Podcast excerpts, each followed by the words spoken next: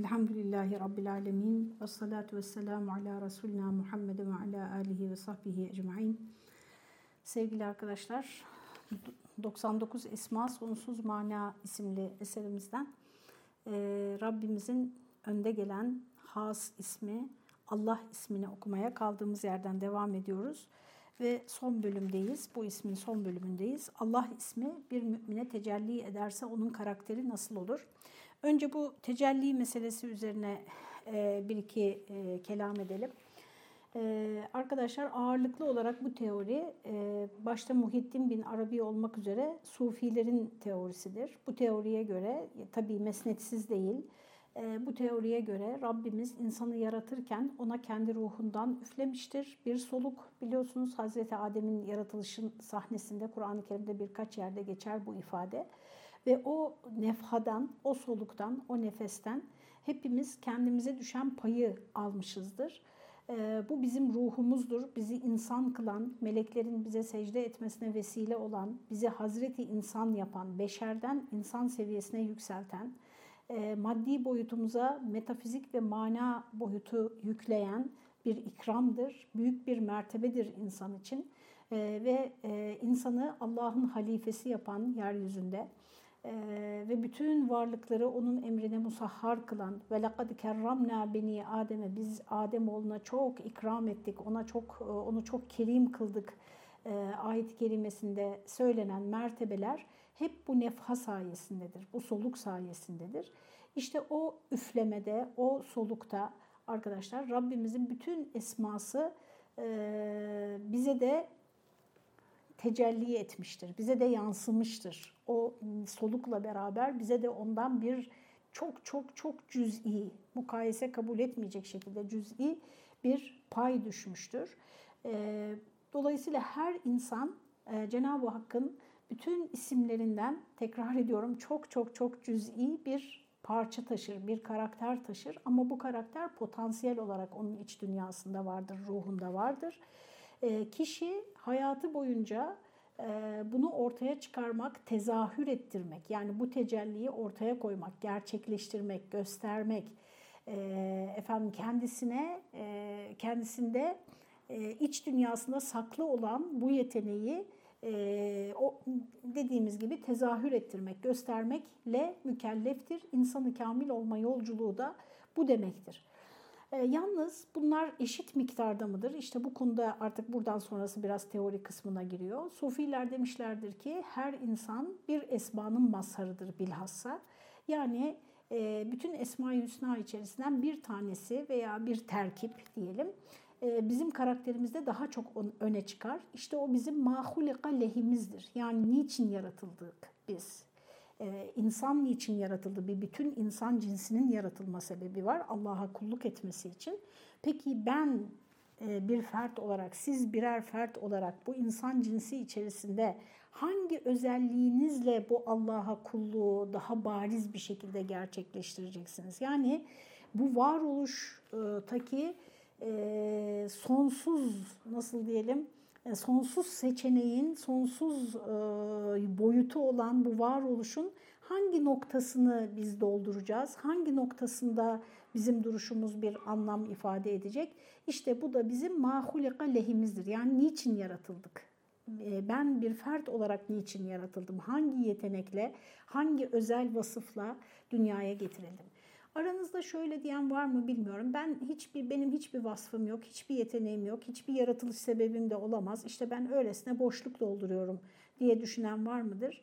Ee, yoktur demek istiyorum. Çünkü hiçbir insan için böyle bir ihtimal düşünülemez arkadaşlar. Her insan e, bu alemde bir yer işgal eder. E, hatta bazen mesela kendiniz insan kendisini çok önemsiz, çok sıradan, çok basit gibi görebilir. Bazen çok büyük bir işin başarılması veya çok büyük bir iyiliğin yokluktan varlığa geçirilmesi için bir vesile olur. Yani o kişi kendisi başarmaz bunu ama bir başkası başaracağı zaman bir başkasının başarması için elini tutabilir, onu bir itebilir, efendim onun o ilk hareketini verebilir veya o hareket esnasında bir tökezlemesine engel olabilir. Yani küçücük de olsa bir dokunuşu olur. Dolayısıyla anlamsız, e, boşluk dolduran, figüran e, mahiyetinde hiç kimse yoktur yeryüzünde.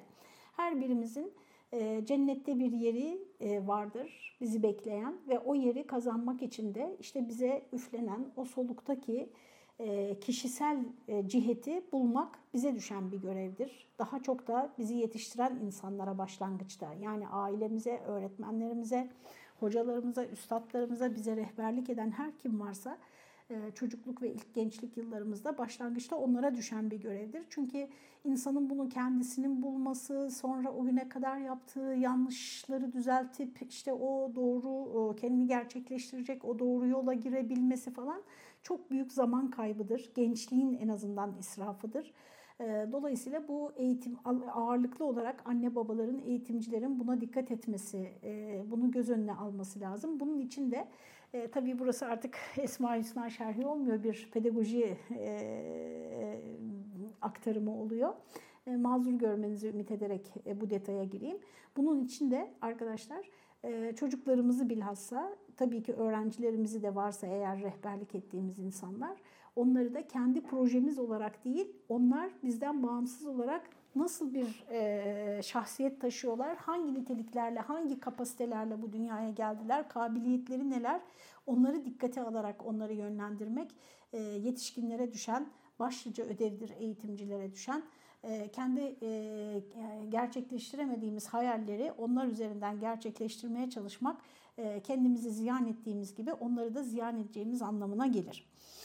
Şimdi insan arkadaşlar bu çok sorulan bir sorudur kendisinin e, ne için yaratıldığını nasıl bulabilir? Çünkü bir prospektüsle dünyaya gelmiyoruz. Yani ben bu kulumu şu amaçla yarattım.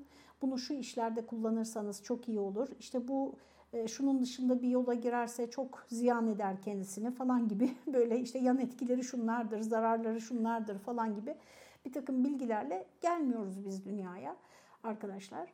E, fakat biliyoruz ki her insan teki biriciktir eşsiz benzersizdir. Bu nedenle de mesela e, insan eğitiminde böyle kopyala yapıştır olmaz. Yani falancaya çok fayda eden bir yöntem sizin çocuğunuzda veya kendinizde hiç işe yaramayabilir. E, dolayısıyla o biricikliği fark etmek ve o biricikliğe uygun e, yönlendirmeler yapmak gerekir. Bunu bulabilmek için de arkadaşlar her insanın kendi içinde akan nehri yani bulması gerekir e, neyi yapar e, özellikle tabii bu söylediğimiz yetişkinler için ama dikkatli bir yetişkin bir çocuğu gözlemlerken de bunu görebilir. Yani onun mesela neyi yaparken zamanın nasıl geçtiğini anlamıyor, çok zevk alıyor. E, bir şeyi yapması için bunu e, böyle teşvik etmek, zorlamak falan gerekmiyor. Kendiliğinden eli devamlı oraya gidiyor. E, bunları görebilmesi ve bunları teşvik etmesi gerekir. E, biliyorsunuz bugün çoklu zekadan bahsediliyor. Yani zeka da bir tek e, efendim alanda değil yani matematiği iyi değilse birinin zeki değil anlamına geliyordu bizim çocukluk yıllarımızda. Bugün böyle olmadığını biliyoruz. Dolayısıyla her insanın e, kendisini başta kendisini iyi hissedeceği, bütünleşmiş hissedeceği, e, varlıkla e, anlamlı bir birlik kurmuş yani tevhide ulaşmış hissedeceği bir e, kapasitesi var e, ve tabii bu kapasiteyi gerçekleştirdiğinde de e, çevresine, insanlığa sağlayacağı maksimum faydayı, azami faydayı ancak bu durumda sağlayabiliyor. E, bu şahane bir hayat arkadaşlar. Genellikle bu tip insanlar yani kendini gerçekleştirmiş, hayatta amacına ulaşmış e, ve bunu bu amaçları doğru, başlangıçta doğru olarak tespit etmiş, doğru yönetmiş insanlar e, yaşlılık dönemlerine geldiklerinde Mesela şu cümleyi kurmuyorlar bize araştırmacıların söylediğine göre. Ah işte ben bu kafayla bir 20 yaşında olsaydım, bir 30 yaşında olsaydım gibi cümleler kurmuyorlar. Dünyaya tekrar gelseydim yine böyle yaşamak isterdim diyorlar. Ee, anlamlı bir hayat yaşayanlar bilhassa ölüme doğru gidilen o yaşlılık günleri e, geriye dönüp muhasebenin yapıldıktan sonra bu cümleyi söyleyebilmiş olmak. Yani tekrar dünyaya gelsem yine böyle yaşamak isterdim e, diyebilmek hakikaten bir insanın bu hayatta e, ulaşabileceği en büyük başarılardan bir tanesi. İşte arkadaşlar e, Esma-i Hüsna şarihleri e, Cenab-ı Hakk'ın isimlerini çeşitli e, açılardan incelemişler. İşte kelam ağırlıklı olanlar var, felsefe ağırlıklı olanlar var, tasavvuf ağırlıklı olanlar var. Eğitimciler ve genelde tabii bunlar sufiler arasından çıkıyor. Çünkü onlar insan nefsini terbiye etmek, eğitmek onların bir numaralı varoluş nedeni. Efendim e, eğitimciler de bu isim bizde tecelli ederse bizim nasıl bir ahlakımız olur? Bunun üzerinde çok durmuşlar ve her bir isimle ilgili böyle küçük küçük notlar aktarmışlar bize. E, çağımızdaki e, eserlerden benim görebildiğim Ali Osman Tatlısu merhumun Esma-i Hüsna Şerhi kitabı bu açıdan hakikaten bir ufuk açıcı bir metindir. Tabii bunu oradan alıp çok böyle artık o isimlerin söylemediği şeyleri de söyletecek şekilde e, haddini aşıranlar oldu maalesef, istismarcılar oldu. E, onlara değinmiyoruz. Biz kendi işimize bakıyoruz. Biz de Ali Osman Tatlısu'dan ilham alarak arkadaşlar biraz üzerinde işte çalışarak, biraz psikolojiden, biraz e, insan ilişkilerinden e, ve diğer sosyal bilimlerden kendi müktesebatımız oranında istifade etmeye çalışarak her bir isim için böyle bir başlık koyduk. Bu isim bizde tecelli ederse nasıl bir ahlakımız olur? Her isimde bunu görmeye çalışacağız. Aslında e, Esma-i Hüsna okuyan ve çalışan kardeşlerimizin e, bu tecelli bahsini e, ayrıca e, müzakere edip ayrıca değerlendirerek kendileri için bir ahlaki tekamül çetelesi oluşturabileceklerini de burada satır arasında söyleyelim. Ee, ne demek istiyoruz? Yani işte Allah ismi bir insanda tecelli ederse şöyle bir ahlak olur, Rahman ismi tecelli ederse böyle bir ahlak olur. Bu 99 isim için bu ahlak zikredilecek.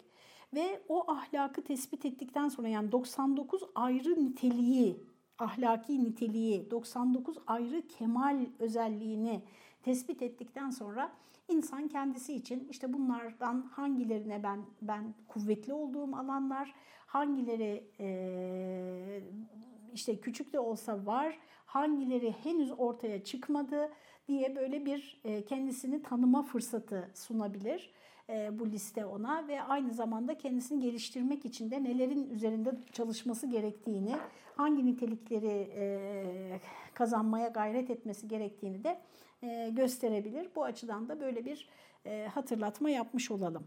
Şimdi ne demişiz arkadaşlar? Allah isminin tecellisi bölümünde şöyle başlamışız. Sufiler varlığı Allah'ın isimlerinin tecellisi olarak görürler. Yani bütün bu evren feyzi mukaddes diyor ona e, Muhittin bin Arabi. Bütün bu var, bütün varlık alemi Cenab-ı Hakk'ın ilminde e, arkadaşlar ayan sabite dediğimiz şablonlar halinde yani çünkü Cenab-ı Hak Halik, Bari ve Musavvir isimlerini konuşurken göreceğiz.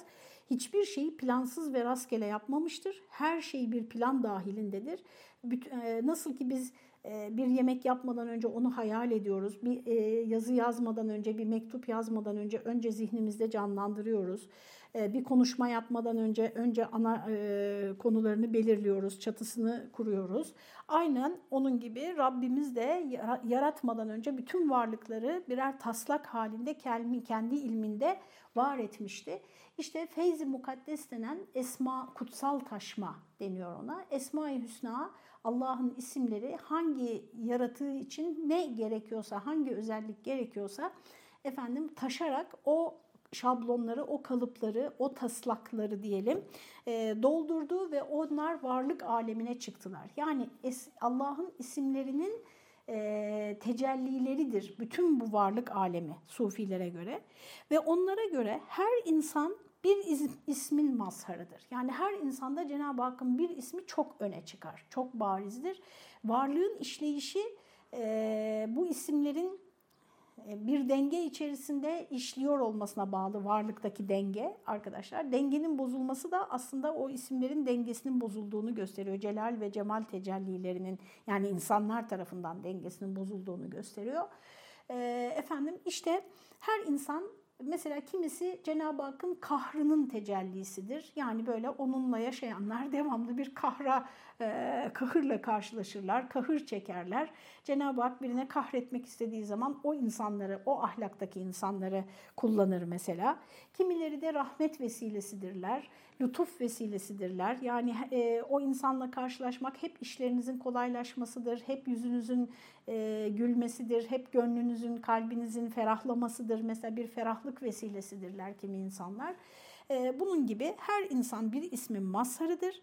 Allah isminin tecelli ettiği kullar ise Arkadaşlar hatırlayın şimdi Allah ismi için ne demiştik? İsmi cami demiştik. Yani Cenab-ı Hakk'ın bütün isimlerini kuşatan, bütün sıfatlarını kuşatan isimde Allah ismi.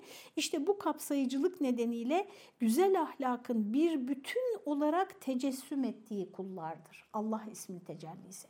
Aslında hani Esma-i Hüsna'nın en başında geliyor Allah ismi ama belki bir e, şey gibi, bir deveran gibi düşünüp, bir dairevi düşünüp bu isimleri en sona vardığımızda tekrar başa dönüp Allah ismini tekrar okumak gerekir. Yani Allah isminden sonra okuyacağımız bu 98 ayrı nitelik bir insanda bir denge içerisinde hangisi gerekiyorsa onun ortaya çıktığı e, mükemmel uyum, mükemmel formülasyon şeklinde bir insanda tecelli ettiğinde işte o insanda Allah ismi tecelli etmiş demektir. Yani yerine göre halim, yerine göre cebbar, yerine göre intikam alıyor, yerine göre affediyor, yerine göre veriyor, yerine göre engel oluyor. E, gerekeni, hak edeni yükseltiyor, yüceltiyor. Gerekeni gerektiği zaman düşürüyor, cezalandırıyor. Yani her bir davranışı yerli yerinde olan, her bir e, ahlaktan bir insanda hani mükemmel bir ahlak olabilmesi için hangi bu isimlerin hangi kıvamda o insanda tecelli etmesi gerekiyorsa işte o kıvamı yakalamış olan insan Allah isminin tecelli ettiği insandır. Güzel ahlak bir bütün olarak onlarda tecessüm etmiştir. Yani bedenleşmiştir, cisimleşmiştir. Tasavvuf onlara insanı kamil diyor. Yani en olgun insan. Olgunluğunu bir insanın e, varabileceği ahlaki, manevi boyut olarak varabileceği en yüksek noktayı yakalamış olan insan diyor tasavvuf onlara. Bugünün psikolojisi ise kendini gerçekleştirmiş insan diyor. İşte bugün e, bu psikolojiyle tasavvufu karşılayan, karşılaştıran çeşitli metinler e, okuyabilirsiniz. Çok sayıda hakikaten yapılan, çalışmalar var bu konuda yapılan. Ee, onlar bize e, psikolojinin çok çok geride kaldığını, bu insanın e, tekamül mertebeleri e, açısından psikolojinin çok çok geride kaldığını söylüyorlar. Ama hani e, insanı kamili neyle karşılaş, karşılardık? varlıkla bütünleşmiş, kendi yerini bulmuş efendim ve kendini gerçekleştirmiş insan diyor psikoloji. Bu insan arkadaşlar yani Cenab-ı Hakk'ın ismi hası olan, ismi camisi olan Allah isminin tecelli ettiği insan zıtların çelişkisini tevhidin bütünlüğüne dönüştürmeyi başarabilmiş ve tam bir huzura kavuşmuş kişidir. Fecir suresinde söylenen Ya eyyetühen nefsül mutmainne irci'i ila rabbiki radiyeten merdiyye ayetlerinin sırrına mazhar olmuş kişidir. Tekrar cümleye bakalım. Zıtların çelişkisini tevhidin bütünlüğüne dönüştürmüştür. Ne demek istiyoruz burada arkadaşlar? E, Esma-i Hüsna'yı sizinle okudukça inşallah yeri geldikçe değineceğim. Ee, göreceksiniz benim zihnimdeki yani bu ahlaki tekamül açısından tabii kendi tekamülümü düşünüyorum burada öncelikle. Ee, efendim ahlaki tekamül açısından benim zihnimdeki en ciddi problem e, hangi vasfımızın e, nerede ne kadar ortaya çıkması gerektiğini nasıl bilebileceğimiz problemidir.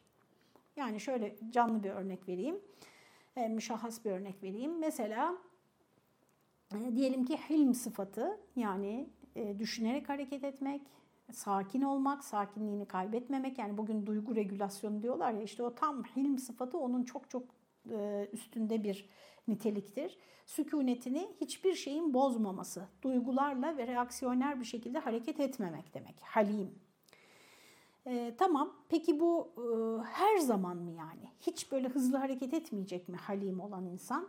Hiç böyle bir tepki vermeyecek mi tepki vermesi gerektiğinde? E, Cenab-ı Hakk'ın e, efendim e, Celal isimlerinden işte mesela intikam alan ismi var. Efendim mani olan ismi var. Peki bunlar halime engel mi? Yani o yumuşaklılığa, o sükunete, o affediciliğe, o hoşgörüye engel mi bunlar? İşte insanı kamilde engel değil arkadaşlar. Bir şartla hepsi yerli yerinde olmak şartıyla. Ahmet Hamdi Akseki Ahlak Dersleri kitabında faziletler ve reziletler bölümünü anlatırken çok değiniyorum bugünlerde o bölüme. Hakikaten çok kıymetli e, tespitler fakat baktıkça araştırdıkça görüyorum o Ahmet Hamdi Akseki de daha önceki e, kaynaklarımızdan almış bunları. Yani diyebiliriz ki arkadaşlar Sufiler başta olmak üzere İslam ahlakı üzerine yazanlar, felsefe, İslam düşünürlerinden de var tabii İbn Sina yine başta olmak üzere. E, diyorlar ki bir ahlaki nitelik dengede olduğu zaman kemal halidir. Uçlara kaydığı zaman kema, e, şeyden çıkar, fazilet olmaktan çıkar, rezilete dönüşür. Yani kötü ahlaka dönüşür. Mesela hilmi örnek verdik değil mi? Yani yumuşaklık, sakinlik anlamındaki hilmi.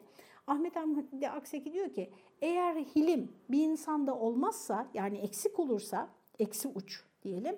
Bu eksi uç halinde gadap, öfke, öfke kontrol problemi yaşayan böyle çok reaksiyoner bir tip oluruz.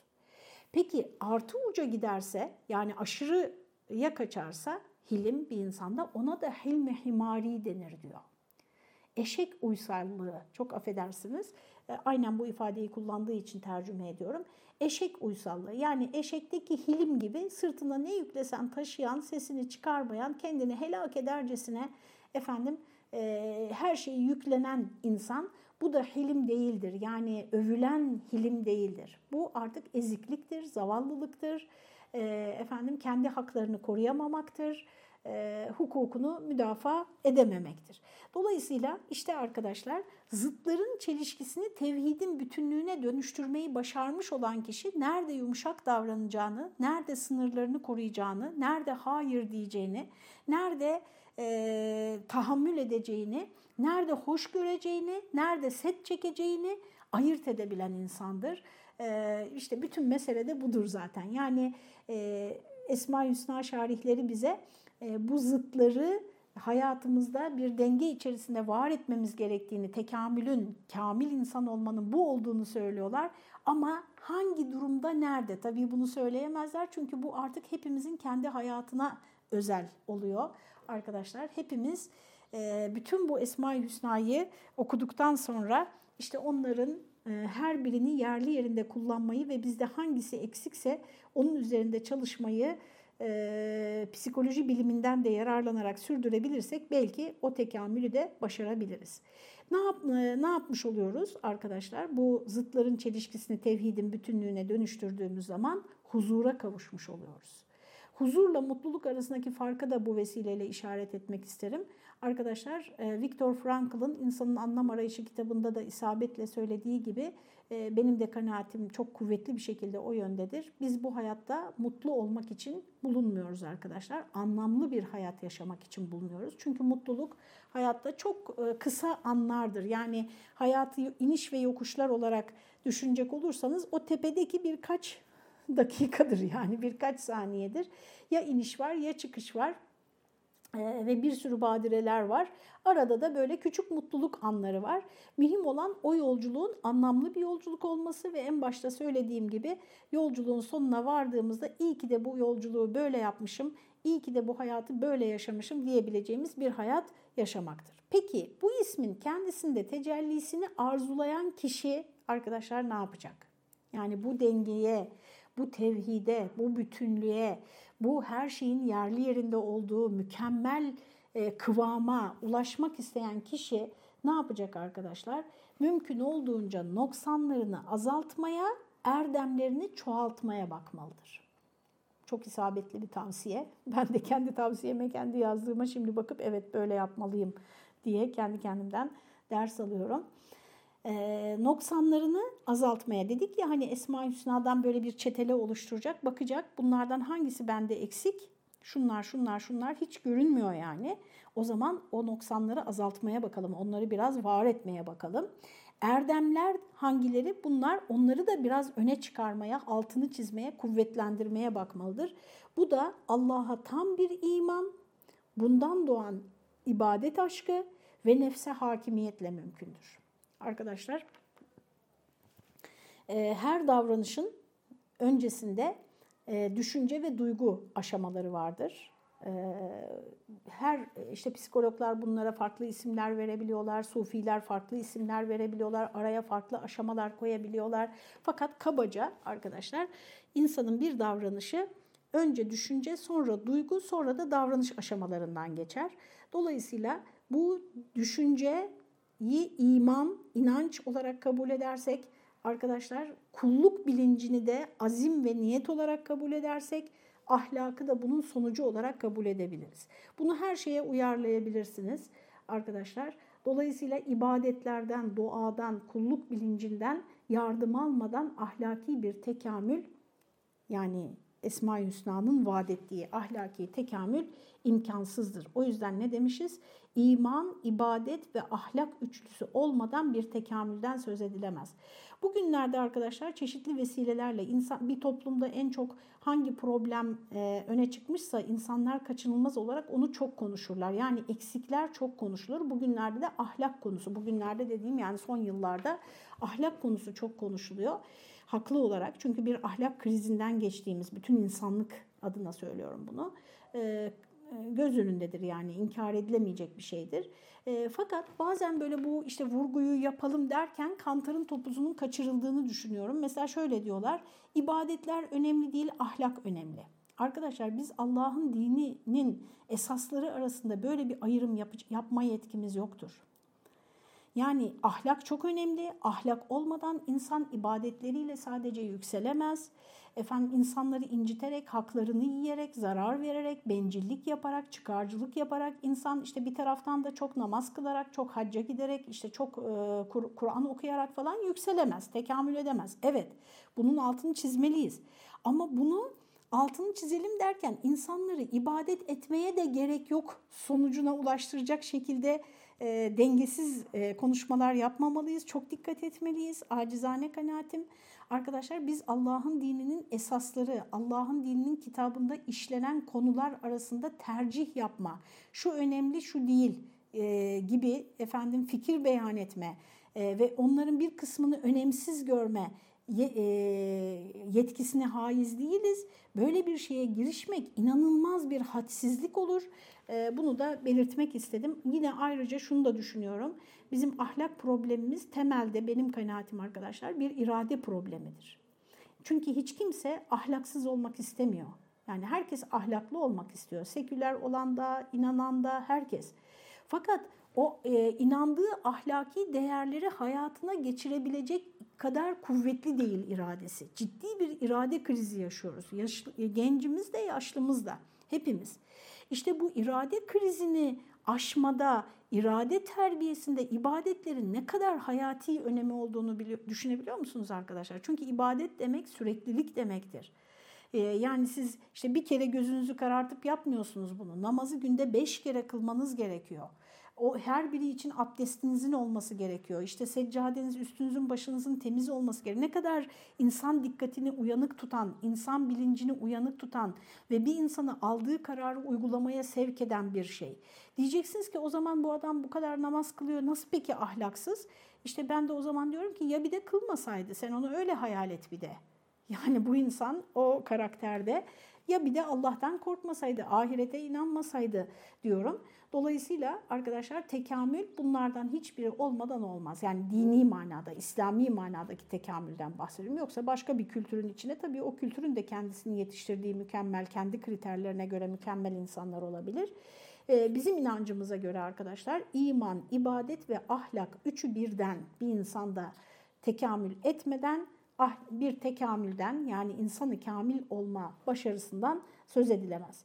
Bu tekamül yani üçünün birden e, gelişmesi ona yakınlaşmamızın yani Allah'a yakınlaşmamızın olmazsa olmaz şartıdır. Çünkü Allah bu alemden öylesine aşkındır ki öylesine yücedir ki bu alemden. İşte buna ontolojik olarak farklıyız diyoruz. Yani bizim hiçbir şekilde kavrayamayacağımız bambaşka bir düzlemdir Allah'ın varlığı. Bizimle ilişki kurmak için onun tenezzülü gerekiyor. Yani o tenezzül buyuruyor, bu alemle iletişime geçiyor. Bizim de tekamülümüz gerekiyor. Rabbimizi kalbimizde duyabilmek, onun sesini kalbimizde duyabilmek, efendim onun vicdanımızın Allah'ın yönlendirmesine açık hale gelebilmesi ve içimizden gelen sesin Allah'ın rızasına uygun olabilmesi için bizim tekamülümüz gerekiyor. İşte bu tekamül içinde arkadaşlar iman, ibadet ve ahlakın e, bir arada hiçbiri diğerine feda edilmeden e, bir arada efendim yücelmesi gerekiyor. Bunu şöyle düşünebilirsiniz. İşte siz mesela e, kusursuz bir ev dediğinizde ne anlıyorsunuz? Mutfak çok iyi ama banyo kötü anlamıyorsunuz değil mi? Banyolar kötü veya işte kusursuz bir yemek dediğinizde e, çorbasıyla, ana yemeğiyle, salatasıyla, zeytinyağlısıyla çok iyi bir sofrayı düşünüyorsunuz değil mi? Bunlardan bir ikisi sadece birinin çok iyi olduğu, diğerlerinin kötü olduğu bir sofraya kusursuz bir sofra demiyorsunuz. İşte kusursuz bir Müslüman, kusursuz bir e, kusursuz demeyelim, kul kusursuz olmaz da tekamül etmiş. Yani Cenab-ı Hakk'ın ondan ona yüklediği potansiyeli gerçekleştirmiş, insanı kamil noktasına ulaşmış bir insan dediğimizde dediğimizde de hem imanıyla hem ibadetleriyle hem ahlakıyla, sosyal ilişkileriyle her şeyiyle efendim bu olgunluğu yakalamış Müslümanı kastediyoruz. İşte bu da Allah isminin tecelli ettiği kuldur. Böylece arkadaşlar bu üç sohbetimizde Cenab-ı Hakk'ın en büyük ismi olan Allah ismini, ismi cami olan Allah ismini çok kısaca sizlerle müzakere etmiş ve anlamaya çalışmış olduk. Bundan sonra sırada Rahman ismi var ve diğerleri var. Cenab-ı Hak ömür ve fırsat verirse onları da hep birlikte okuruz. Ee, Rabbimiz efendim bu tekamül yolculuğunda e, geç kalmadan, tökezlemeden, Elbette imtihanlarla karşılaşacağız. Onları çok kolay bir şekilde aşarak elimizi hiç bırakmadan huzuruna insanı kamil olarak varmayı nasip etsin hepimize. Allah'a emanet olunuz.